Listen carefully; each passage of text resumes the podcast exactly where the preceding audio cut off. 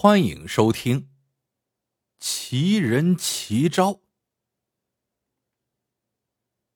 明朝正统年间，北京朝阳门附近有家周记绸缎庄，绸缎庄的掌柜叫做周大通。周大通四十岁这年，突然害了一场大病，多方医治均不见效。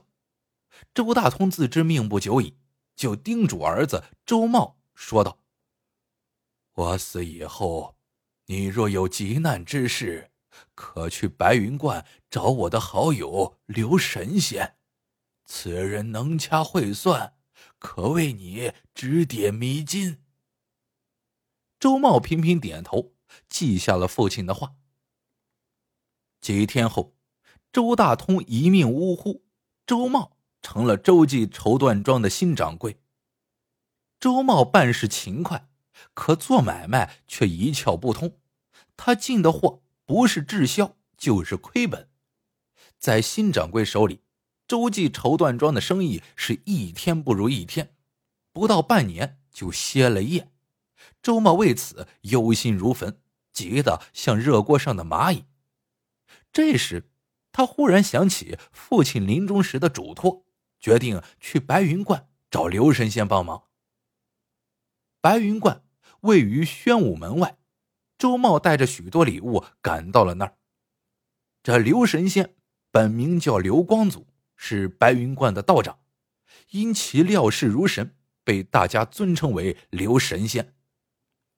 刘神仙七十开外，生的是鹤发童颜。周茂来到白云观门前，见刘神仙正坐在大树下和一帮村民闲聊。得知周茂的来意之后，刘神仙点了点头，背着手躲进了道观。周茂赶紧跟在后头。来到一间密室，刘神仙点燃三炷清香，盘腿坐到了蒲团上。周茂恭恭敬敬的站在一旁，连大气儿都不敢出。刘神仙闭目凝神，掐着手指算了算，然后问周茂：“你手头？”还有多少银子？周茂想了想，答道：“约么还能凑出三千两。”刘神仙略一沉吟，然后语气坚定的对周茂说：“你立刻动手，买下价值三千两的上等白布。”这周茂听的是目瞪口呆，他虽然不善于经营。但毕竟当了差不多半年的掌柜，知道这上等白布需求量极小，于是周茂困惑的问：“刘老伯，买这么多上等白布做什么呢？”刘神仙微微一笑，说道：“囤积居奇，自然是为了牟利。上等白布，整个北京城一年也卖不掉几匹。”一下子吃进这么多，要到猴年马月才卖得完呢。周茂提醒道。刘神仙捻着胡须，笃定的说：“贫道已算得分明，少则一两个月，多则半年，上等白布的价格定然飞涨。”周茂听得一头雾水，忙询问缘故。刘神仙却连连摇头，称天机不可泄露，让周茂只管依计而行。见问不出结果，周茂只得满腹狐疑的离开了白云观。回家之后，周茂彻夜难眠，对刘神仙的话将信将疑，但想到父亲为人一贯谨慎，临终时的叮嘱又极其郑重，周茂最后咬了咬牙。决定按照刘神仙的吩咐赌一把。次日一早，周茂召集身边所有的伙计，让他们分头去买上等白布。伙计们忙活了整整三天，将京城各绸缎庄的上等白布抢购一空。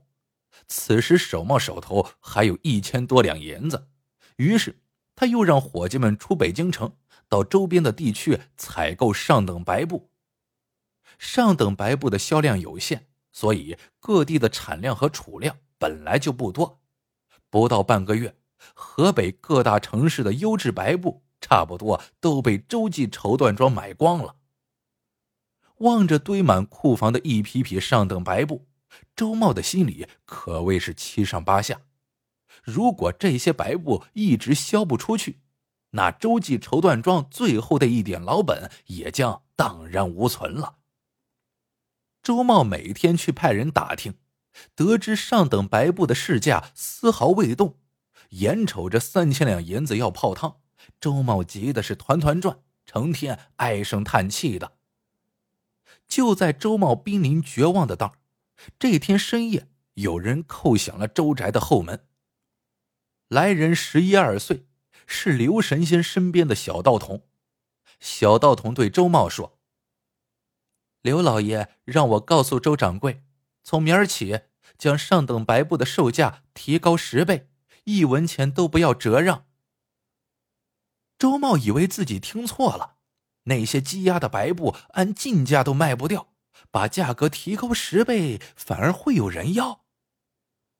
小道童看出了周茂的心思，又补充道。刘爷爷还说，明天午后买上等白布的顾客便会蜂拥而至。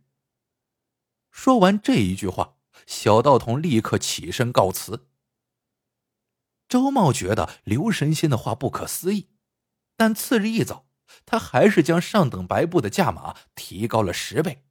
伙计们个个都看傻了眼，以为周掌柜犯了迷糊了。吃罢早饭。陆续有人来周记绸缎庄打听上等白布的价格，可看清价码之后，他们都撇撇嘴走了。周茂急得抓耳挠腮，伙计们则在一旁偷偷的笑。晌午过后，情形起了变化，无数顾客突然从四面八方涌来，争先恐后的向周记绸缎庄购买上等白布。有些人嫌白布贵的离谱，就跟周茂砍价。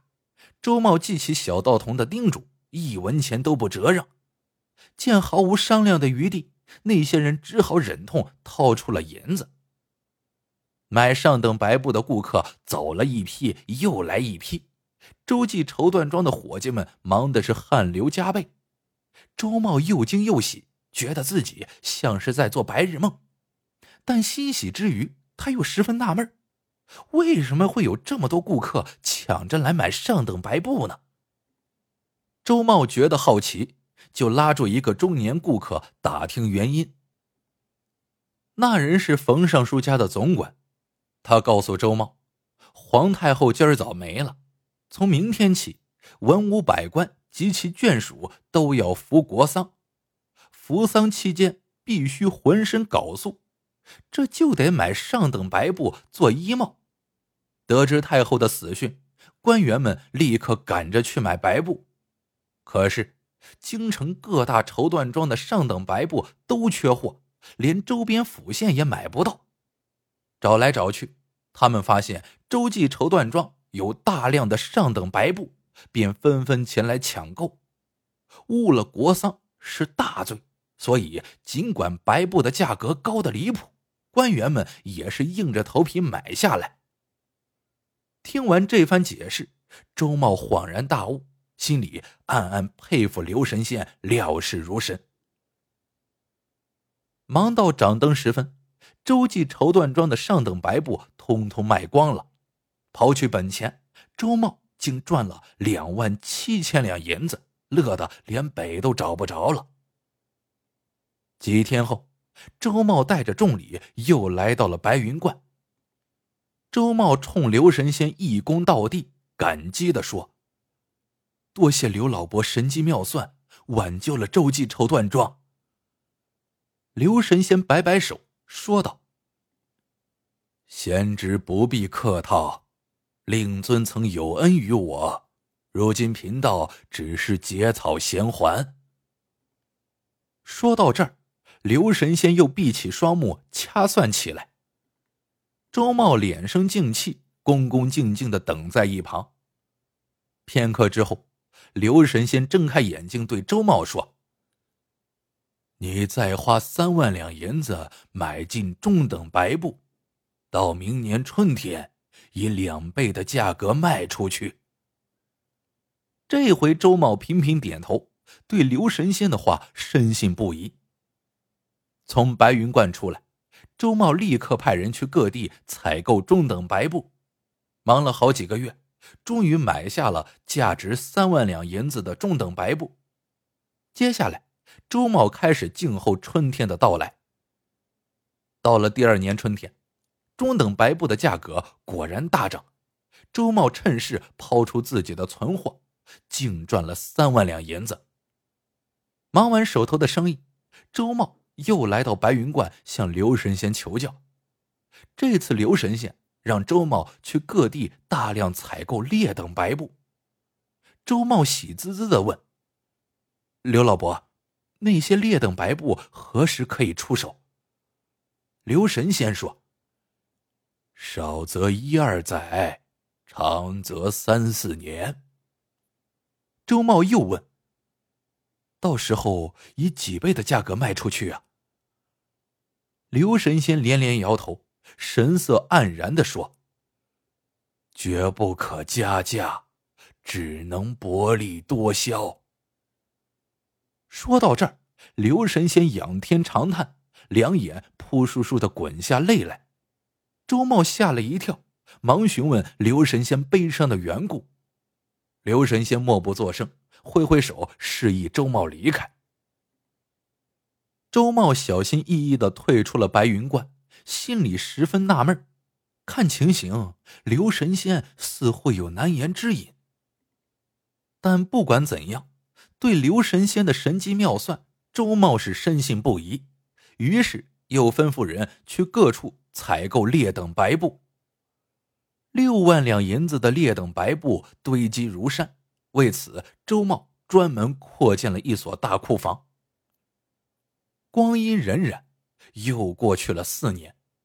此时正逢境外大军入侵，正统皇帝率领三十万明军迎战，由于指挥失误，加上奸臣当道，二十多万明军被困土木堡，最终全军覆没。噩耗传来，河北一带哭声震天，十家倒有九家办起了丧事。一时间，劣等白布成了抢手货。短短几天时间，周记绸缎庄的库存白布便销售一空。有了这三次发财的经历，周茂对刘神仙佩服的五体投地。他决定拜刘神仙为师。潜心学习占卜之术。周茂挑了个吉日，备来厚礼，来到白云观，向刘神仙拜师求学。听完周茂的恳求，刘神仙连连摇头，说道：“占卜之术全是骗人的，贫道根本就不懂。不懂占卜。”周茂大吃一惊。困惑的问：“那，那老伯为何料事如神，三次指点都让我发了横财呢？”刘神仙指了指自己的脑袋，微笑道：“贫道料事如神，全靠这个。”接着，刘神仙道出了三次料事如神的原因。刘神仙的侄子是宫廷御医。专门为皇太后诊病。刘神仙从侄儿那里得知，一个月前太后突然中风，经抢救方才脱险。中风之症极易复发，患者通常活不过半年。太后一旦咽气，满朝文武就得赶制孝服，这孝服必须用上等白布缝制。平时上等白布的需求量很小。因此，各绸缎庄存货不多。掌握上述情况之后，刘神仙让周茂买下各绸缎庄所有的上等白布，待国丧时以十倍的高价抛出。接着，刘神仙指点周茂囤积中等白布，这也是善于分析的结果。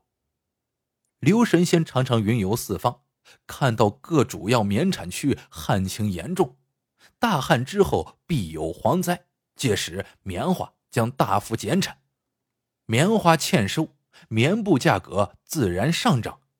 这对富贵人家影响不大，因为他们主要穿绫罗绸缎；穷人们缝缝补补又一年，也无关紧要。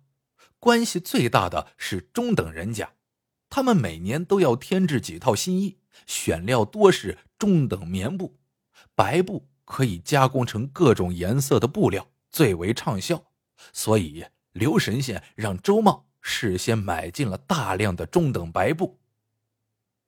最后，刘神仙高瞻远瞩，让周茂做劣等白布的买卖。正统皇帝继位之后，朝廷百官互相倾轧，国力日衰。而此时，北方各部落又蠢蠢欲动，侵略战争一触即发。刘神仙料定此战明军必输，到时明军将大批阵亡，办丧事的人家会不计其数。士族都是穷苦出身，其家属只能用廉价白布做孝衣，因此刘神仙预见到劣等白布必将供不应求。好了，这个故事呢，到这里就结束了。